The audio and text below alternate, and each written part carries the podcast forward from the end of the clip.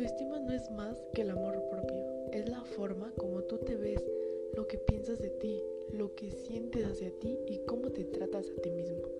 Define el valor que tú te das, es quererte, aceptarte, valorarte tal como eres, con tus cualidades y también con tus defectos, sabiendo que es importante ser perfecto. Todo esto es muy importante porque nuestra autoestima depende cómo nos vamos a comportar y cómo nos vamos a relacionar con los demás. Los seres humanos necesitamos sentirnos amados, valorados y aceptados. ¿Saben cuál es el problema? Que pensamos que son las personas a nuestro alrededor las que se deben encargar de darnos todo esto. Siempre estamos esperando un cumplido, que nos digan que lo hicimos bien, que nos quieran, que nos amen. El problema está en que esto no tiene ningún significado. Si nosotros mismos no nos queremos, no nos aceptamos y no nos valoramos, somos nosotros los que debemos llenarnos de amor para no depender del reconocimiento de los demás.